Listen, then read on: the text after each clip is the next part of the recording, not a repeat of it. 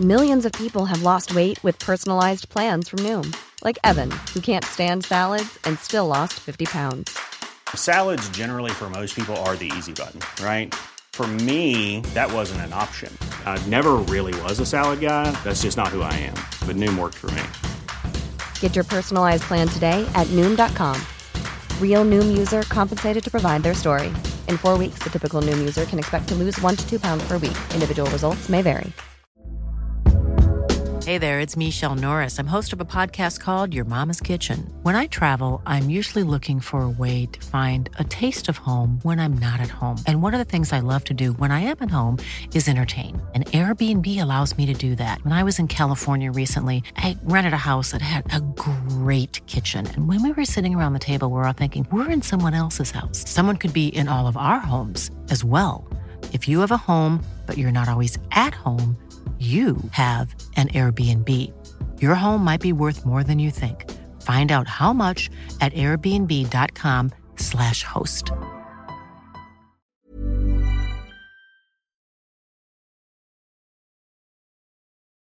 Across the UK, online and on DAB digital radio. Women's Football Weekly with Faye Carruthers on Talksport 2. All the action, excitement and drama from across the entire women's game, including the Women's Super League, Cleared off the line by Steph Houghton. the UEFA Women's Champions League and the Euro 2021 qualifiers. Lana Clelland striking from outside the penalty area. World beating big match conversation on the station that's raising the game for women's football. And she scored. Women's Football Weekly with Faye Carruthers on Talksport 2. Hello, hello, how are you? Welcome to Women's Football Weekly. Just a quiet week in the world of women's football, right? Wrong. Cancellation chaos as COVID 19 cases and injuries forced postponement of most of the weekend's WSL fixtures. It's been a dark week for women's football, and uh, I urge the FA to support us to make sure that we can fulfil our squad quotas for games. And I think for the players and for everybody across the sport, we've worked so hard to get the women's game where we are. With Chelsea boss Emma Hayes at least got to see a superb performance from Fran Kirby, though, as the Blues beat Reading in the only game of the weekend. Kerr keeps it in, and Kirby's there, and that is the hat trick. The flag stays down, and Chelsea have scored a third, and Kirby has a first half hat trick. And it looks like Miami, not Tokyo, as Phil Neville's on the verge of leaving the FA without a Team GB manager ahead of the Olympics. Uh, yes, I do want I do want to be the Team GB manager, but I think I think I'm really relaxed about it because I work for an organisation that that, that, that, that that do things the right way. All that, plus we'll discuss West Ham's new manager Olli Harder, hear from Watford and Wales striker Helen Ward on how lockdown led her to consider retirement, and we'll catch up on the weekend action from the Championship. This is Women's Football Weekly, National Radio's only dedicated women's football show. Women's Football Weekly with Faye Carruthers. Hi, I'm Jordan Nobbs, and you're listening to Women's Football Weekly on Talksport 2.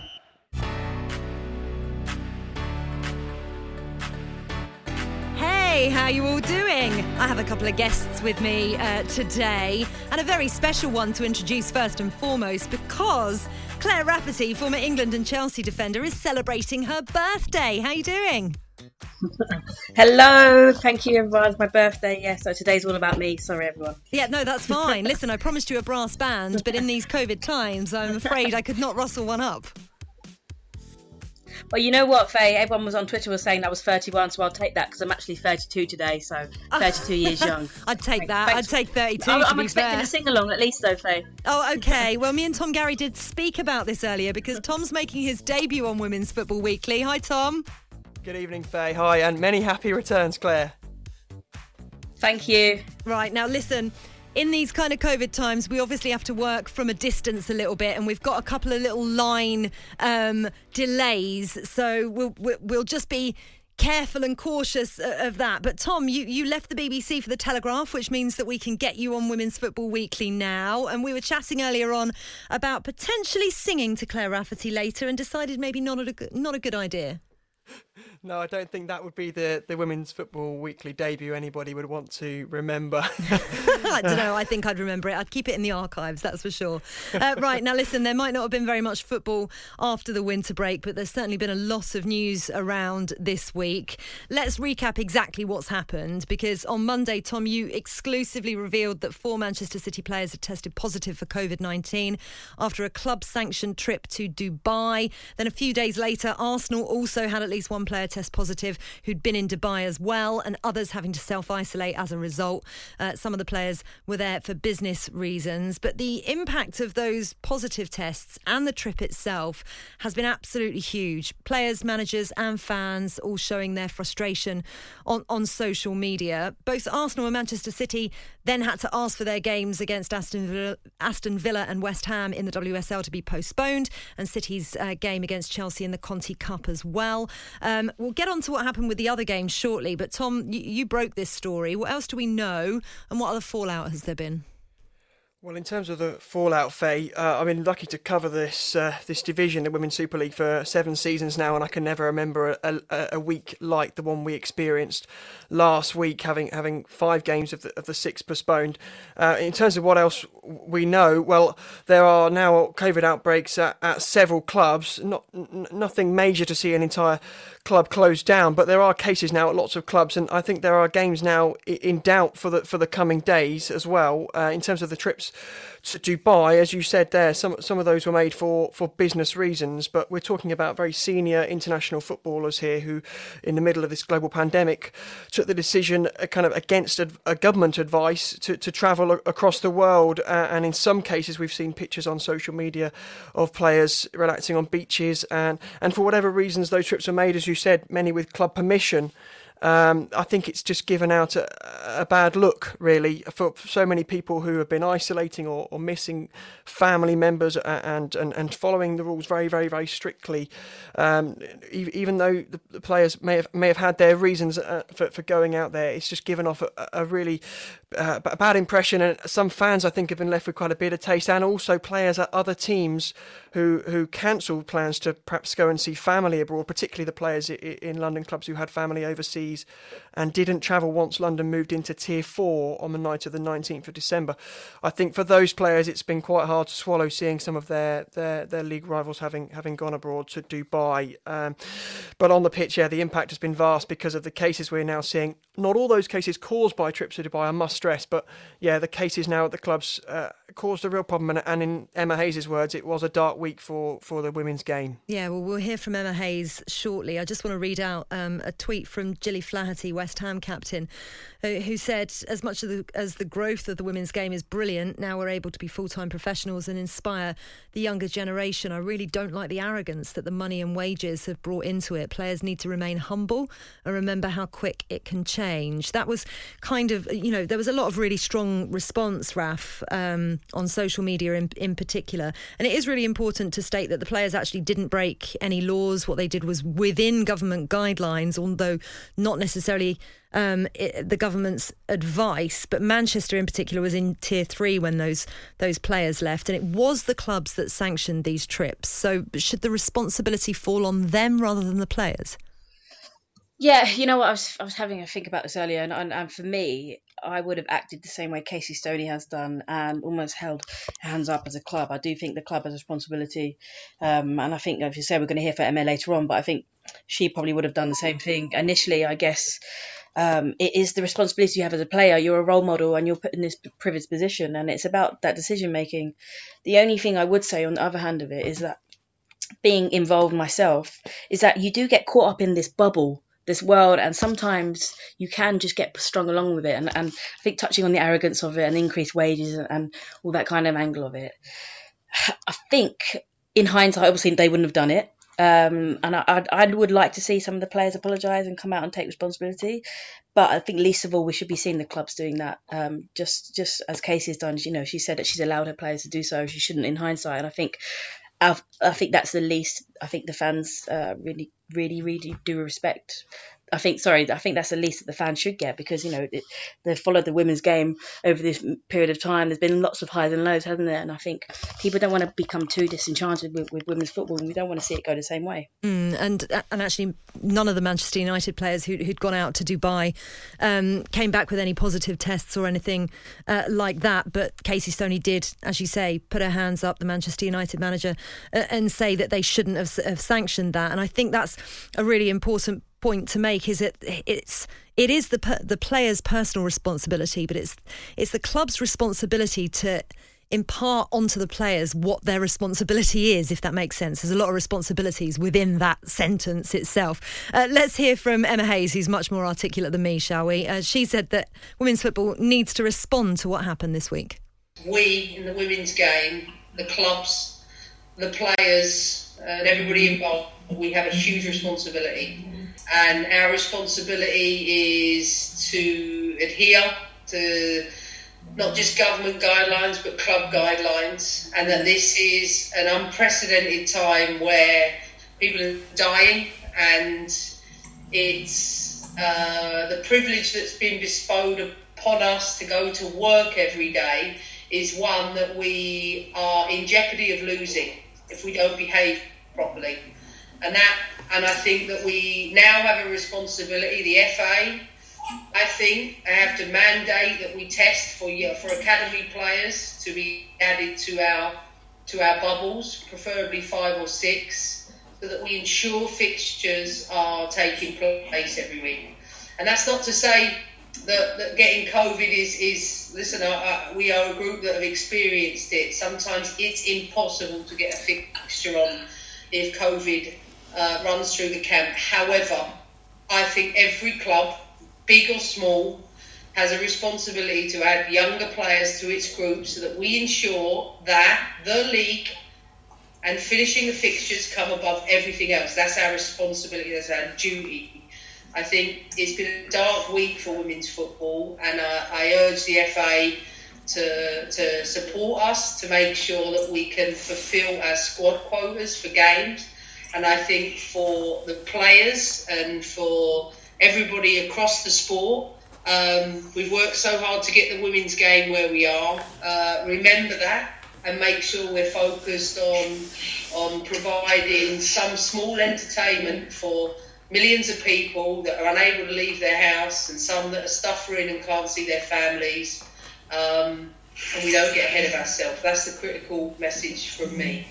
Chelsea manager Emma Hayes there never minces her words, does she? I mean, she said, Tom Garry, that it was a dark week for, for women's football. What, what can women's football learn from this week, though? Well, I think the problem that biggest problem we have is that because no one's ever been through such a pandemic before in sport like this, we, the rules are are almost needing to evolve now as we go forward because we're coming across scenarios that we weren't expecting. And, and, I, and I think where the biggest anger people have felt is, is you know, for example, why is a game off when uh, well, for example, if you're a fan and you see Man City have a, a game called off because they've got some players uh, absent with COVID, they're saying, "Well, you're Manchester City, you've got lots of money. Why can't you bring in young players? Or you know, surely you can field a squad."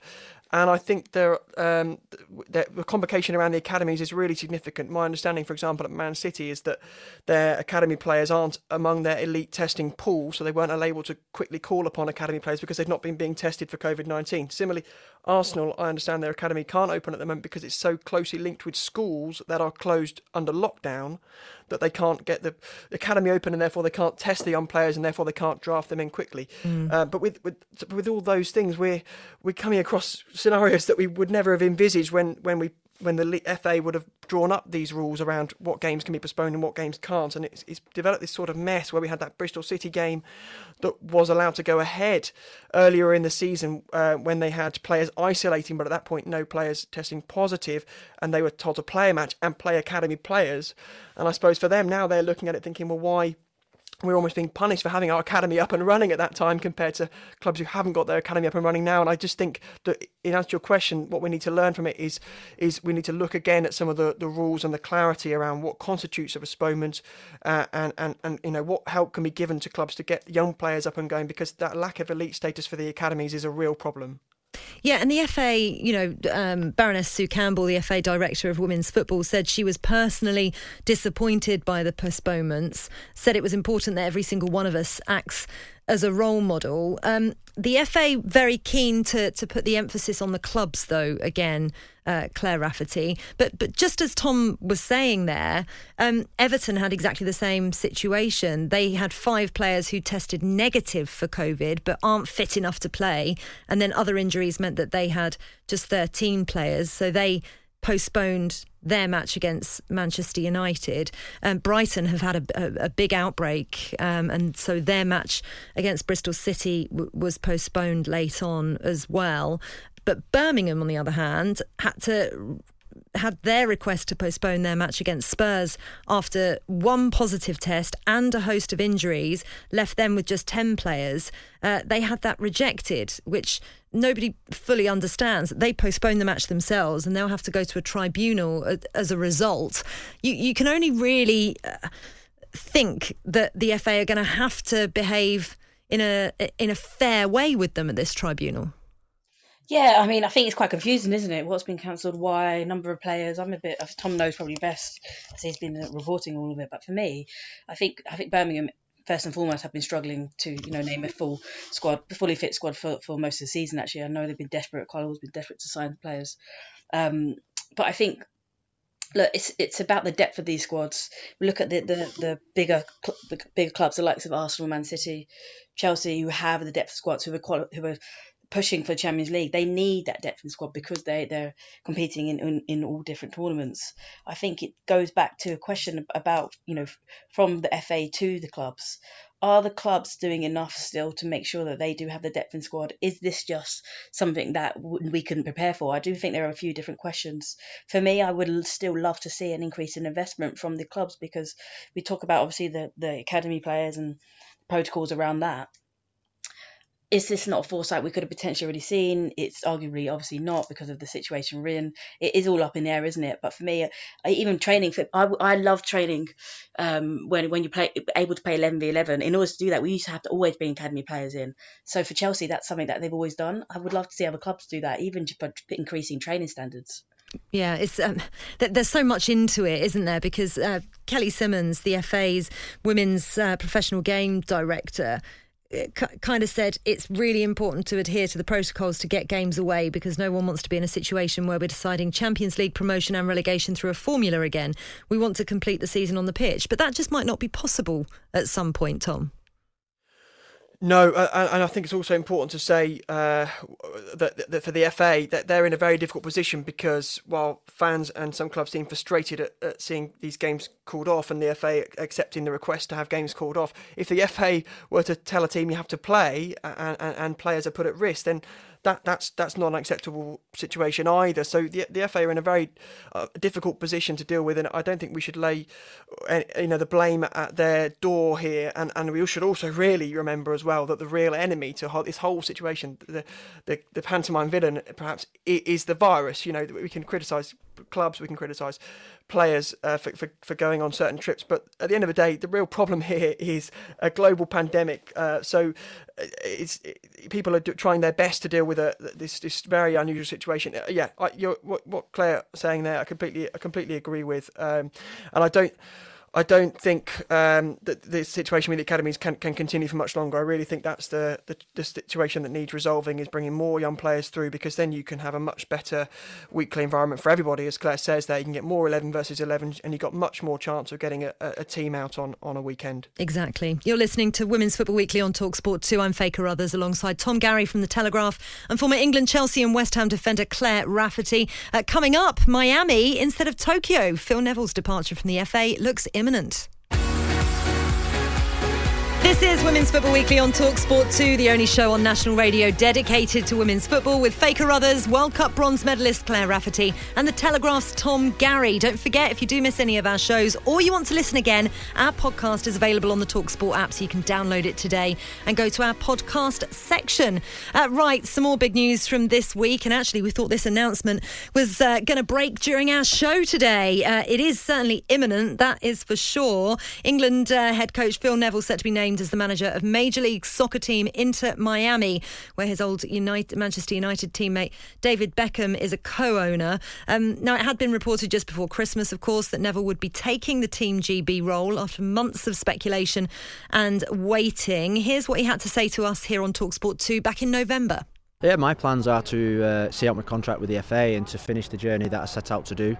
Uh, I, I, love every minute of it, and uh, that, that's uh, I, have I've lost three assistants. Casey Stoney went to Manchester United. Bev Priestman got the job in Canada, and now Rehanne's got the, the, the Tottenham job. Part of my love for this job is to see the, the, the, female coaches that I'm working with getting unbelievable opportunities. That was the one thing when I went for the job interview. I wanted obviously to be successful, but I wanted to give opportunities to female coaches, and the three that I've worked with have been unbelievable, and they fully deserve their their opportunities to go and uh, be head coaches in, in outstanding jobs, and all three uh, all three are doing really well.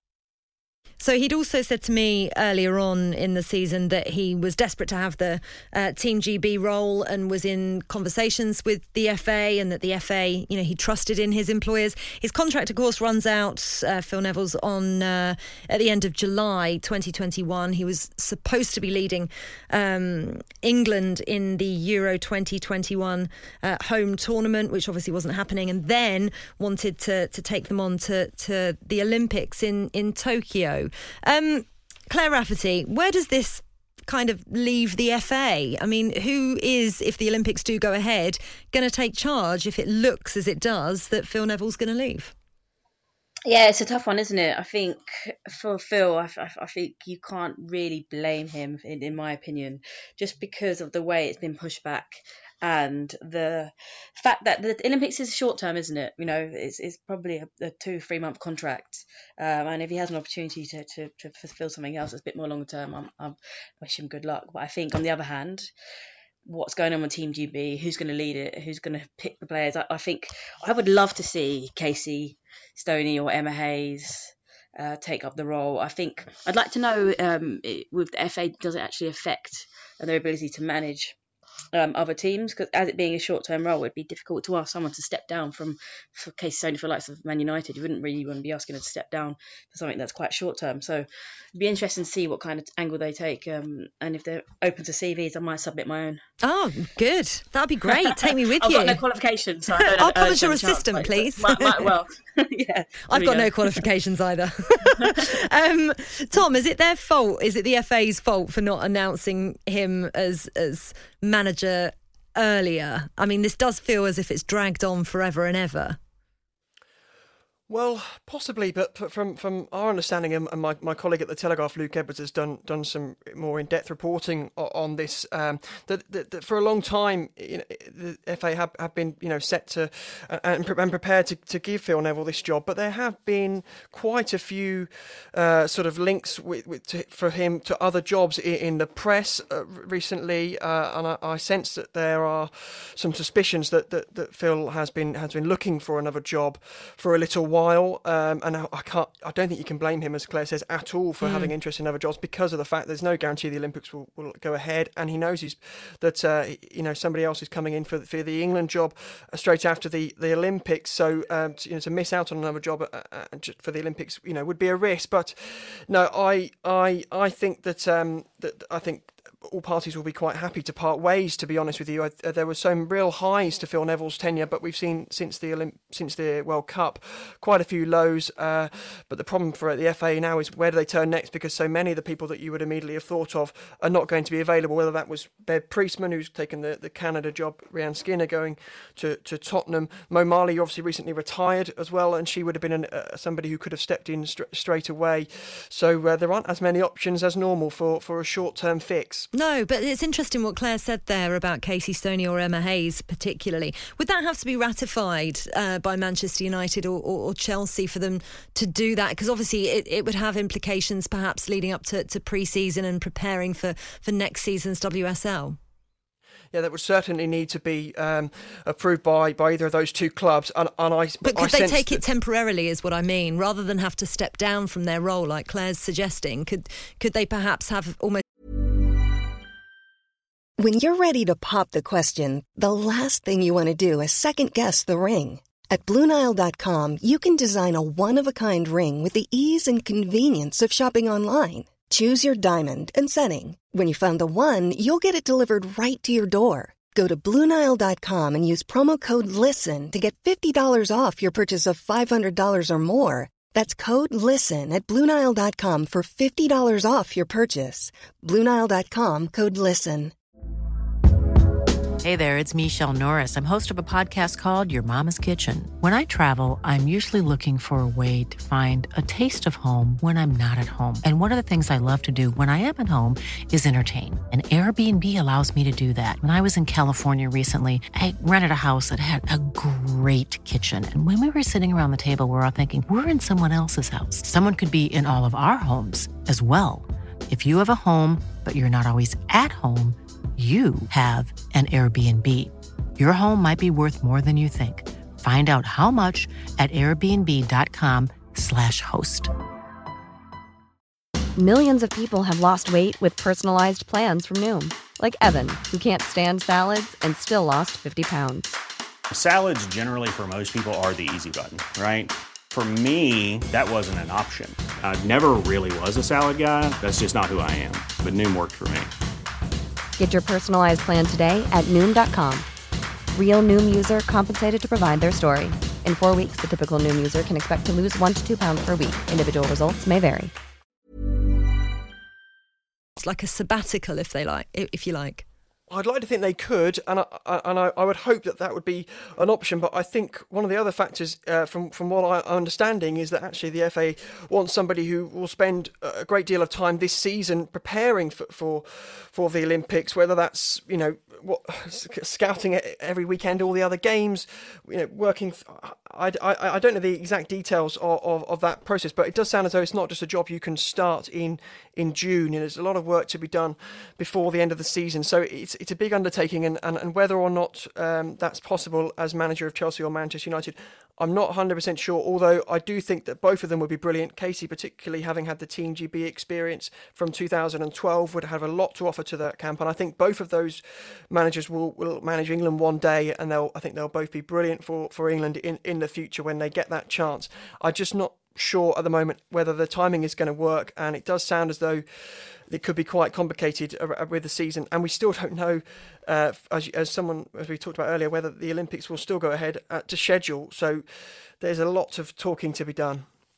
Um, we have talked about the legacy of um, Phil Neville many times on, on this show, so I think we'll just leave it as a very good luck to Phil um, in his future endeavours. Um, if, of course, he does take the job out in Miami, because you might be listening to the podcast and this has already been done, but live on this show now, all we know is that this uh, announcement is likely to be imminent and Phil Neville set to become the new boss of David Beckham's Inter Miami uh, in the MLS. Um, right, you're listening to Women's Football Weekly on Talksport 2. I'm Faye Carruthers alongside Tom Garry from The Telegraph and former England, Chelsea, and West Ham defender Claire Rafferty. If you miss any of the show, you can catch up by downloading the Talksport app and subscribing to our podcast. Just search Talksport Women's Football Weekly. All right, coming up, um, Watford captain Helen Ward's with us to talk about the pressures of lockdown in the lower leagues.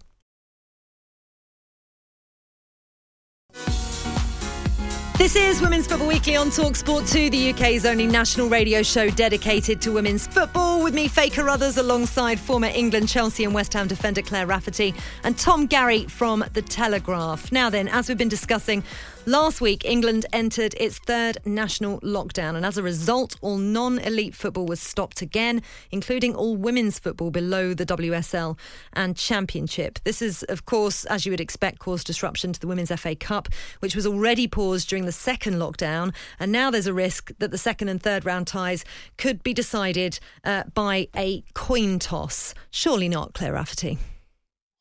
Yeah, it's crazy, isn't it? But actually, I was just thinking, what what other options do we have? Potentially, you know, how much flexibility is actually there in the calendar at the moment? Um, you know, how long can this be put off for in order to actually get have these games take place?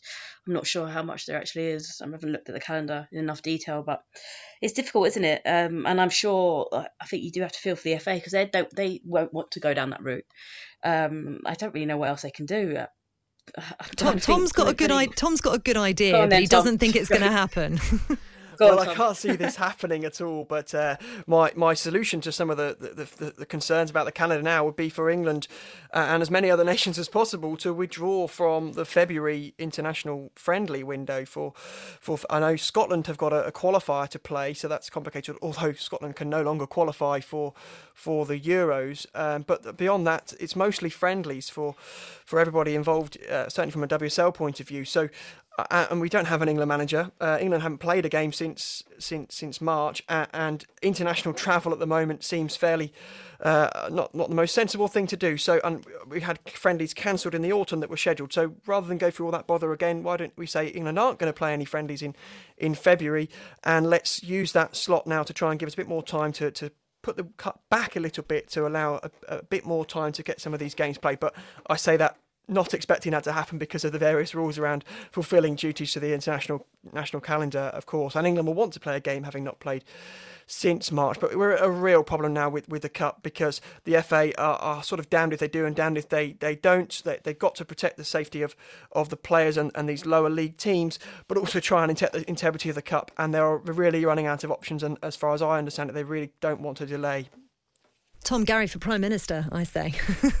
uh, right. Oh, sorry, Claire, were you going to jump in there?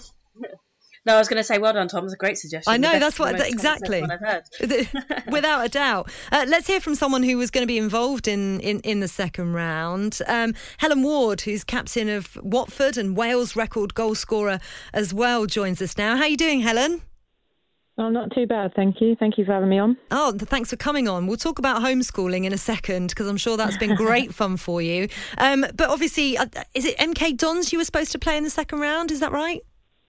That's right. Yeah, we should have played them at home on the third, um, but obviously that that didn't happen. So, what do you think about coin tosses, and what do you think about Tom's suggestion of uh, of a pause of, of a change of the February internationals? Um, I mean, yeah, that's that's a suggestion I haven't heard before. So props to Tom. I think it's it's not a bad one to be honest. Um, my only my issue is you know with that one and um, the the tossing of a coin or or drawing of lots is say for example my Watford team did get through having been really good at choosing heads or tails. Um, should we then face uh, a Chelsea or a Man City or you know a WSL one club that are flying? We are unlikely to have played any football for the best part of three or four months at that point. So, yeah, it'd be great for us to get to round four. Um, however, if we've not been training or playing for a consistent period of time, really, is it is there any point, or is it really fair for us to then go and face a side that's been training and playing throughout? You know, that in itself could make a mockery of, of women's football and you know the FA Cup. I suppose it's the money that would be the important part to that, though, wouldn't it? Of course, yeah, but at the same time, I, you know, money aside, I don't want to go out and face a, a Chelsea team that have just beaten Reading five 0 having not stepped on a football pitch in months. It just, yeah. it doesn't seem, you know, like it, it wouldn't be a level playing field. It's difficult enough, you know, to face them at the best of times, as as we saw yesterday with Reading. So, you know, for me, I think personally, and I, I can only speak for myself. Um, it would be really unfortunate to either scrap the cup competition altogether. You know, there's plenty of other sports and competitions in the world that have have had to be scrapped over the last year, which is which is not ideal in any by any means. But I think the damage that could be done reputationally by some of the other suggestions could be too much to overcome. You know, over the years. So it's it's a very difficult one, and like like Raf said, it's the the, the FA can't win, and, and you'd hate to be in their position because they can never be right. Um, so it's a very difficult place to be in. Mm. Raf, what do you think about the potential to to scrap it all together? I, I think Helen's right there. Like you do run the risk of actually, you know, putting these teams like Watford as a bigger disadvantage, and then you just kind of you do lose the, you know, the FA Cup is is it's it's got that passion, the emotion in it, and it's kind of already seems to have lost its way because of that. I think it would be disappointed to, for for a team to lose um, while picking heads rather than tails. Um, but I, mean, I, just, I don't really know how else we're really going to get around it. And I think, firstly, hi Helen. How you doing? I've not spoke to you for a while. I was reading an interesting article on, on, what you were saying about um, retiring and not letting COVID retire it um, affect your retirement or your decision making around that. So I think that in itself kind of aligns with that, isn't it? COVID is wreaking havoc with with, with women's football in particular. Um, and yeah, I really hope you don't retire anytime soon because of COVID. That's just me. Top yeah. striker, one of the best strikers I've ever played against, by the way. Absolute legend, top, top record uh, goal scorer for, for Wales. Um, and uh, interesting that Raf mentioned that that article because you have spoken to a couple of journalists about you know uh, well you tweeted it out first and foremost didn't you about contemplating retirement because of having to balance training homeschooling your job as uh, as well. How difficult has it been recently for you? Yeah, it has been tough, and you know, Raf probably knows as as well as anyone that you know she's been through some some really terrible injuries in her career, and I, I'd imagine a lot of the rehab is training alone, and it's really difficult to do to motivate yourself, um, to keep going and, and feel like you're actually progressing. Because when you're a footballer, you you're designed to train with and alongside your teammates, and so to not be able to do that is really hard. And it was sort of just I kind of tweeted out of emotion. Um, the announcement had just been made about schools being closed for at least six or seven weeks, and I've got my six year old to try and homeschool. I've got Charlie, who's three, who's running riot, you know, whilst that's happening, trying to keep him entertained, also trying to find time to train. Husband working full time, so I, you know, I can't get out and train. It's sort of restricted to a, a tiny little room with a treadmill and, you know, a few free weights. So it's it's difficult, and I was just sort of feeling a little bit emotional at that point and thinking, how do I carry on? Um, but then obviously had a bit of an overwhelming reaction and, and a hell of a lot of support, which I'm very grateful for and I kind of thought, look, I'm not ready to do this. I can't let COVID beat me. Um, you know, plenty of people going through worse struggles than myself, and you know, we've just got to try and get through it. And, and hopefully, once lockdown restrictions are are lifted and I'm able to get back with with my teammates, then hopefully I won't be in too bad a position. But it was just a bit of an o- overwhelming feeling at that point when I sent that tweet.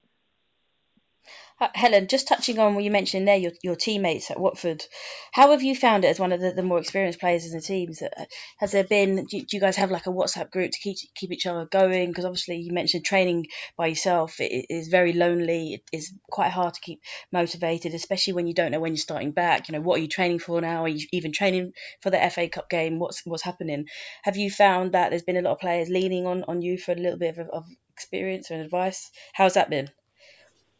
Um, yeah, of course we've got we've obviously got the WhatsApp groups and we've had a couple of um, Zoom meetings. Not quite so many as the first lockdown. I think everyone got bored of the quizzes after a little while. I think the whole world feels the same about that. Um, but yeah, we, we we try and keep each other going. And to be fair to the girls, they've actually kept me going in the last couple of weeks because you know they've been the ones that have reached out to me and said, look, keep going you know you're you're such an experienced player etc and um, almost sort of willing me to stay um, I think they just want me to be there so I'm the oldest one in the team and they don't have to take that that role over but um, no we've got a good group and everybody sticks together and like you said it's the hardest thing is not knowing when we'll be back but we know that when the time comes we'll all be ready and, and hopefully everybody's got through it unscathed and, and able to take to the pitch again when the time's right you got to get, you got to hit that century for Wales as well. You must have that in your sights. Yeah, I think I've got six six games to go. I think I'm on 94 now, so it'd be obviously that would be an unbelievable um, personal achievement. If it happens, it happens. Um, it's it's not a massive priority, but obviously the closer you get, the more you think it would be disappointing to miss out. See, I've got to get myself in in a position to be selected, and then hopefully um, take part in the next few games that are hopefully coming up. Um, but yeah, it's it's something that's in the back of my mind. But as I said, it's it's not a massive priority for me at the moment. Well, we'll keep our fingers crossed for you for the caps and also for the homeschooling. I know how difficult that is from, from friends and, and my family's experience. Lovely to talk to you, Helen. Take care of yourself. We'll speak to you again soon. Thank you very much. Uh, Watford captain and Wales record goal scorer Helen Ward there. Uh, you're listening to Women's Football Weekly on Talksport 2. I'm Faye Carruthers alongside former Lioness Claire Rafferty and the Telegraph's Tom Garry. If you miss any of the show, you can find our podcast by downloading the Talksport app and searching for Women's Football Weekly. Right, next, actually some football and Super Fran Kirby. This is Women's Football Weekly on Talksport 2. I am Faye Carruthers, and keeping you company with me is World Cup bronze medalist Claire Rafferty and the Telegraph's women's football writer Tom Garry. So let's actually talk about some football, uh, shall we? Uh, despite all the last minute postponements, there was one WSL game this weekend. Chelsea beat Reading 5 0, and Super Fran Kirby was the star of the show. Down, a chance for the opening goal, no mistake. Chelsea have taken the lead, 15 minutes on the clock. Mitchell gives it away to Kirby, again bearing down on goal for a second. This time, no mistake, and Chelsea have doubled their advantage after 22 minutes. And this is turning into the Fran Kirby show. Kerr keeps it in, and Kirby's there, and that is the hat trick. The flag stays down, and Chelsea have scored a third, and Kirby has a first half hat trick. Corner is floated in towards Kirby again. Can you believe it? That's another goal. And it is Fran Kirby with her fourth. So four goals for Fran Kirby. By the way, I need to just tell you all that producer Flo, who's just turned the music up here, has told me that this music in the background is an acoustic version of a new Steps song. I don't know what any of you think of that. I'm not 100% sure, but it sounds very, very Eurovision to me. Uh, Raf, birthday song for you? Fan, not a fan? I was going to say, I think that would go quite nicely with "Happy Birthday to Claire," won't it? Happy Lovely. birthday version. to Claire. That's all you're getting from me. I'm sorry. I am tone deaf. Thanks. Yeah, cheers. Uh, could you? T- it was it was with feeling. uh, okay, Chelsea now 30 games unbeaten. Um, that is pretty impressive in itself. But for Fran Kirby, seven goals in seven WSL games now, making up for lost time, Raf. Yeah, I mean, she's been incredible, hasn't she? Um, unplayable, as football cliche goes this season. Um, and I thought, what is it? Right foot, left foot, and a header. Um, I'm, Perfect I'm just pleased for her, to be honest. She, yeah, she's you know she's been up and down, hasn't she, with illnesses and injuries, and I just feel like uh, for her it's, it is about, especially going to Reading, a team that she'd come from, she speaks very highly of, um, and scoring and running riot so emphatically like she did. I'm just very pleased for her, and also pleased for Chelsea. They've been actually struggling to score more than one Mm. away from home uh, recently, so it's good for them to get a bit of a morale boost. I'm not sure that they needed one that much, but um, yeah, I think Reading struggled, didn't they? Yeah, they did. I mean, to be honest, they've, they've always struggled against Chelsea. They've just taken two points from them in nine league matches. Um, but it does put Chelsea into second, leapfrogging Arsenal, who obviously asked to have their game postponed. And they have a game in hand as well over Manchester United and Arsenal. Three points behind United now, Tom. Um, are Chelsea looking favourites for the title again this season? For me, yes, I think so. The football I've, I've seen from them has been superb. Uh, I, I feel this is now the best squad any British side has assembled in, in since Arsenal's quadruple in 2007. We're at another level now. That yesterday they won five 0 with with the likes of uh, Pernille Harder, Magdalena Eriksson, and Ji So-yun on the bench, as well as Beth England. I mean, that's extraordinary depth to have those players on the bench. Some of their football was fantastic. The link up from Kirby and uh, and Sam Kerr was sublime. And um, I, I think the home advantage will help against Manchester United in that superb game, that mouth-watering game Oh, on Sunday. We can't wait. wait for that match. Uh, but no, I, I make them favourites for the title now. Yes, I, I pre-season I was tipping Arsenal just because I thought not playing in the Champions League would help them, and I thought the, the fixture calendar with the games around Chelsea and Man City's European commitments looked quite tough. But actually, Arsenal have dropped points now to an extent where I, I, I make Chelsea favourites. And this is exactly what Emma Hayes has done, isn't it, Claire Rafferty? She's she's assembled a squad that has the depth to play in every single one of these competitions and go in and win every single one of these competitions.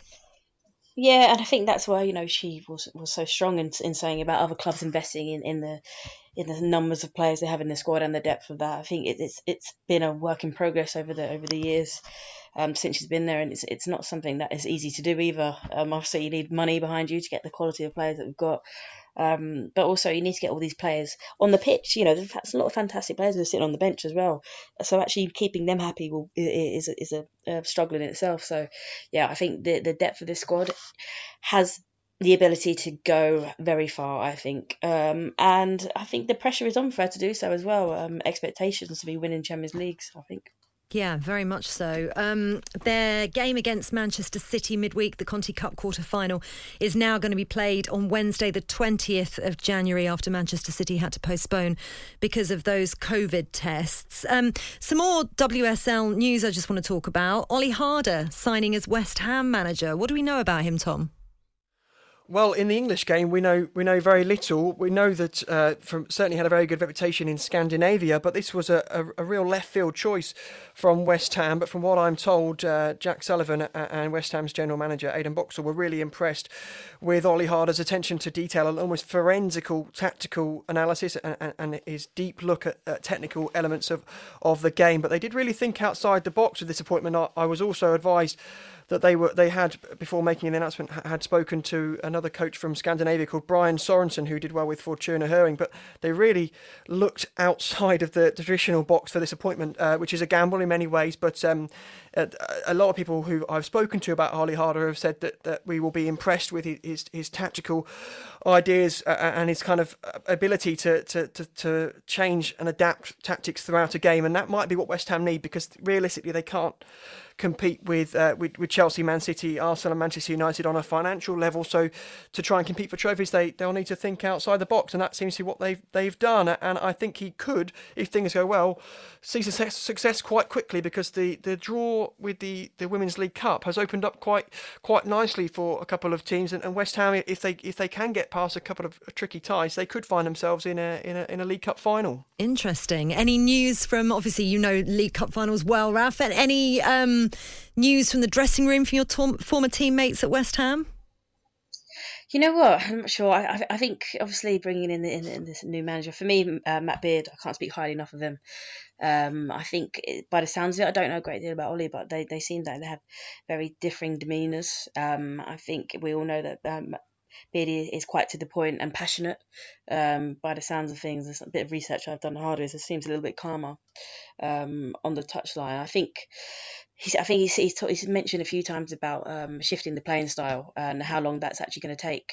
Um, obviously, each manager comes in wants to implement their own style, don't they? So um, we'll see how long how long that will take to actually implement that. It does go down to the adaptability of the players. Obviously, he hasn't recruited any of these players, so how long do you give a manager to be able to, to make a change and make make an impact? Mm, make the um, team. I'm sure own. he would have gone in with a long term. I'm sure he would have gone in with a long term plan, and Jack Sullivan would be supporting him on that.